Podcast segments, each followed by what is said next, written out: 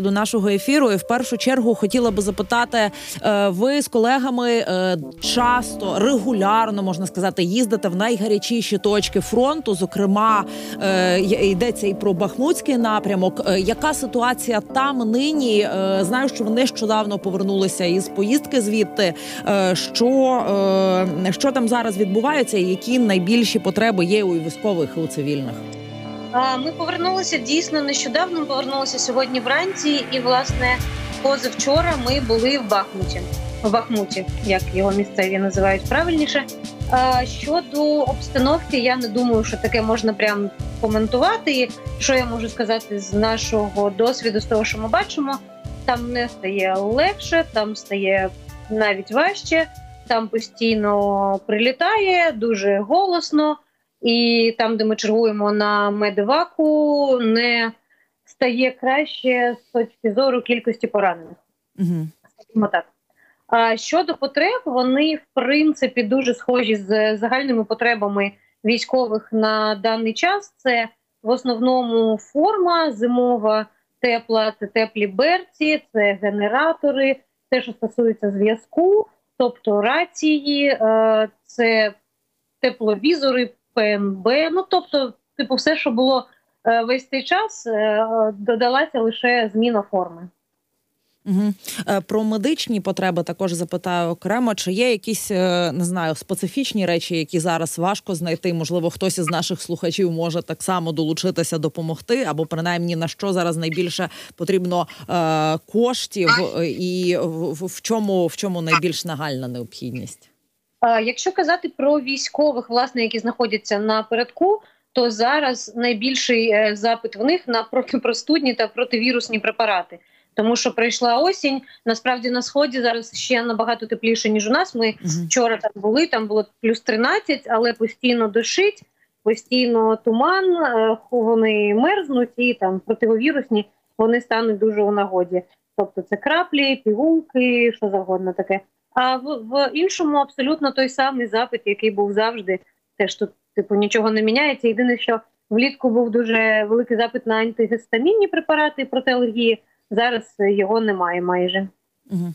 І на токсичну медицину запит то, то такий самий, як був. Угу. Тобто наповнення аптечки, все, що касається так меду. Угу. Про цивільне населення чи багато людей, е, ну так е, з того, що ви бачили з колегами, чи багато цивільних залишається в місті, в яких умовах вони зараз живуть, чи виїжджають, зважаючи на те, що там гаряче ну вже досить тривалий час. Там дуже багато місцевих, і навіть коли ти їздиш містом, і тобі здається, що воно порожнє і там нікого немає. Це неправда. Місцеві є. Вони сидять в підвалах, вони інколи сидять в квартирах. Те, що мене дуже вразило, картина, яка мене ще давно дуже вразила в Бахмуті, там в принципі нічого не міняється. Люди готують їжу на вулиці, на газових горілках, балонах, тому що в квартирах немає електрики і немає газу і просто люди з будинку виходять на вулицю готувати собі їжу. Але зараз е, прохолодніше, тому їх стає менше. І справа в тому, що Бахмут він же розділений на два береги, і там є підірваний міст, є переправа, і один з берегів це в принципі. Тимчасово сіра зона, якщо так можна сказати, е, ми заїжджали туди до місцевих, там де приватний сектор, Ось там ситуація дуже теж погана, тому що вони, по-перше, ближче до ну це, це нижня частина міста, вони ближче до лінії фронту, і їх криє ну набагато сильніше. Хоча там ну там всюди криє, але там просто ближче це все. І там місцеві потребують абсолютно всього: і теплих речей, і одягу, і медикаментів, і продуктів, власне, всього. Угу. Але ж в місті, ну незважаючи е, на на, на, те, що йдуть бої, і що ситуація складна, я так розумію, що лишається і поліція, поліція, і держслужба з надзвичайних ситуацій і мають змогу доїжджати волонтери. Е, як все це ну звісно, з того, що можна розповісти, як це все взагалі виглядає? Тобто, чи виїжджають там за, за викликами, так як рятують людей, зважаючи на те, що прильоти регулярно? Ти знаєш, я нічого не можу сказати про роботу в поліції, бо ми абсолютно жодного разу не перетиналися. ДСНС та як це називається екстрена інфраструктура так працює. Там постійно прибирають наслідки прильотів, виїжджають на виклики. Там регулярно пожежі, там працює пожежна служба. Е, тобто, це так, це є. Про поліцію, на жаль, нічого не можу сказати, просто тому що я жодного разу там її не бачила, і ми не комунікували ніколи. Знаю, що ви е, ну допомагаєте і військовим, і допомагаєте цивільним, і ще й е, рятуєте тварин з лінії фронту. Е, як до можливо до цієї ініціативи можна долучитися? і Як вам допомогти? Знаю, що в зграї періодично є ще і зграя врятованих котів і песів. Це абсолютно правда, і наразі в нас якраз живе в нас залишилися дві собаки, велика вівчарка, яку ми вивезли. Е, з під Бахмуту. І муха це такий метис вівчарки, яку ми вивезли з під Слов'янську, ще коли там були дуже активні бойові дії. І вона народила цуценят вже в Києві на штабі, і цуценят ми двох роздали, і ще один залишився.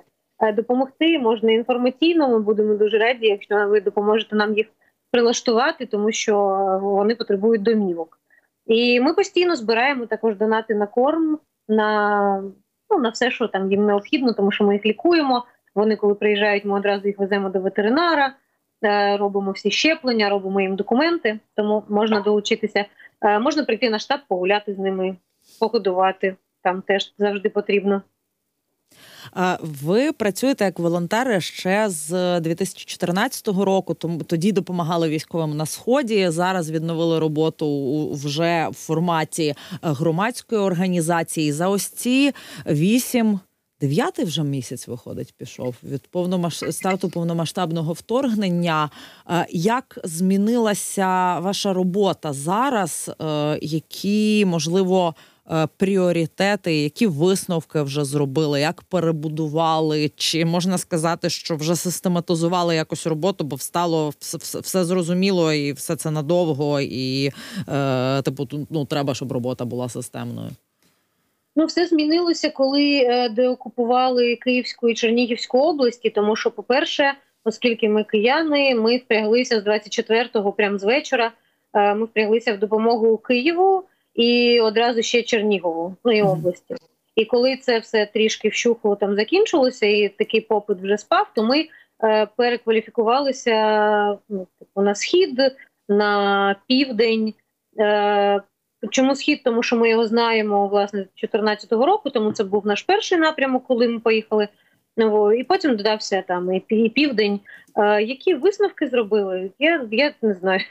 немає висновків ще висновки робити рано. Єдиний висновок, напевно, що допомагати треба, і коли тобі військові, коли ти до них приїжджаєш, кажуть, що е, ми тримаємось завдяки волонтерам, тому що ви знаєте, як там з е, снабженням, е, то ти розумієш, що ну, то твоя праця вона потрібна.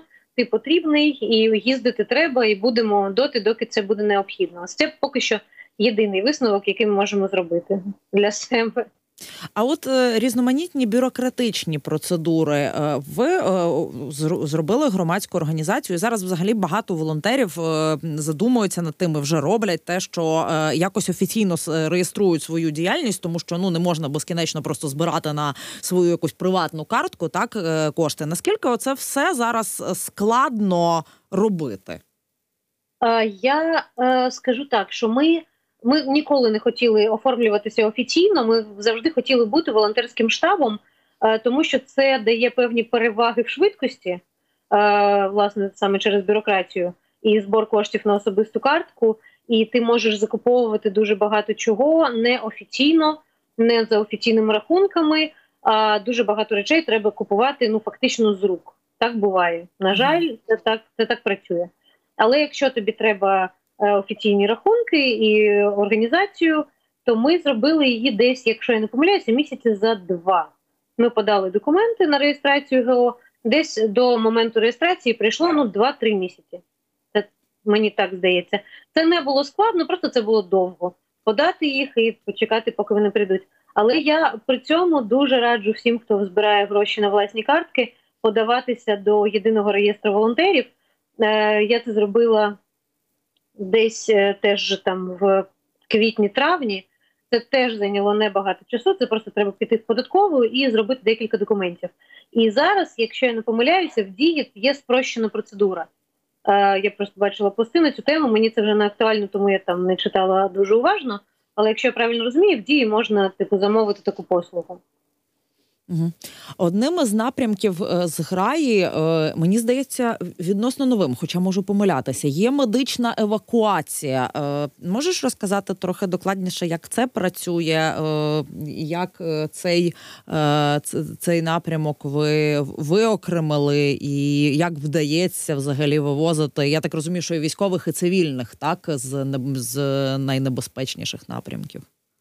Як це виникло? Це напевно продовження проекту по евакуації цивільного населення з Чернігова, тому що е, спершу ми автобусами великими евакуювали людей, цивільних е, жінок з дітьми е, до Києва з Чернігова, коли ще було дуже гаряче, були обстріли, де було небезпечно, це було складно, і навіть поверталися порожні, бо не могли проїхати, але бувало. І потім, коли цей напрямок вже з Чернігова ми більше не евакуювали, то хлопці, які цим займалися, оскільки вони е, парамедики, е, вони почали потроху. Спочатку в нас на штабі проводити заняття з першої до медичної допомоги, як з протоколів для цивільного населення, тобто це life support, basic life support, і по зупинці кровотечі Stop the Bleed, Е, так і тактичні протоколи, коли там ще є евакуація з поля бою. І потім нам почали передавати карети швидкої допомоги. Перша з них приїхала до нас, здається, в квітні. І виникла власне думка, що можна зібрати команду професійну, яка може працювати на медиваку. Е, вони всі добровольці. Льоша Юткевич, е, власне, співзасновник зграї, зараз очолює напрямок цього цієї евакуації медичної. Приїхали вони спершу. Вони були в Харківській області, вони були в Коробочкіно, е, куди так теж прилітало доволі сильно. Потім вони були в Лисичанську, і потім вони переїхали в Бахмут. В Бахмут.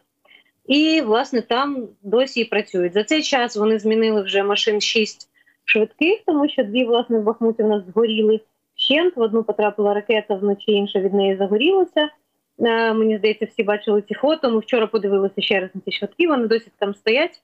Ем, і вони зібрали команду професійно. Там є анестезіолог, є хірург, є хлопці-парамедики, є водії, які навчені спеціально працювати в таких екстремальних умовах. І вони працюють в Бахмуті в лікарні. Це і робота як медична евакуація повноцінна, тобто з наданням допомоги, і робота, власне, як медтаксі, коли привозять поранених. Е, в лікарні їм надають якусь базову першу допомогу, і потім швидка їх вивозить вже в ну більш спокійні місця в лікарню, наприклад, в Краматорську чи в Покровську, чи там далі в Дніпро, якщо є така можливість. І так вони живуть там, в Бахмуті і працюють. Інколи повертаються до Києва. Е, ще один напрямок, е, куди ви вже відправили допомогу. Знаю, що допомагали і військовим на півдні, і вже і цивільним. Я так розумію, теж є змога. Це е, деокупований Херсон, Херсонщина. Е, можливо, знаєш трошки детальніше про ситуацію.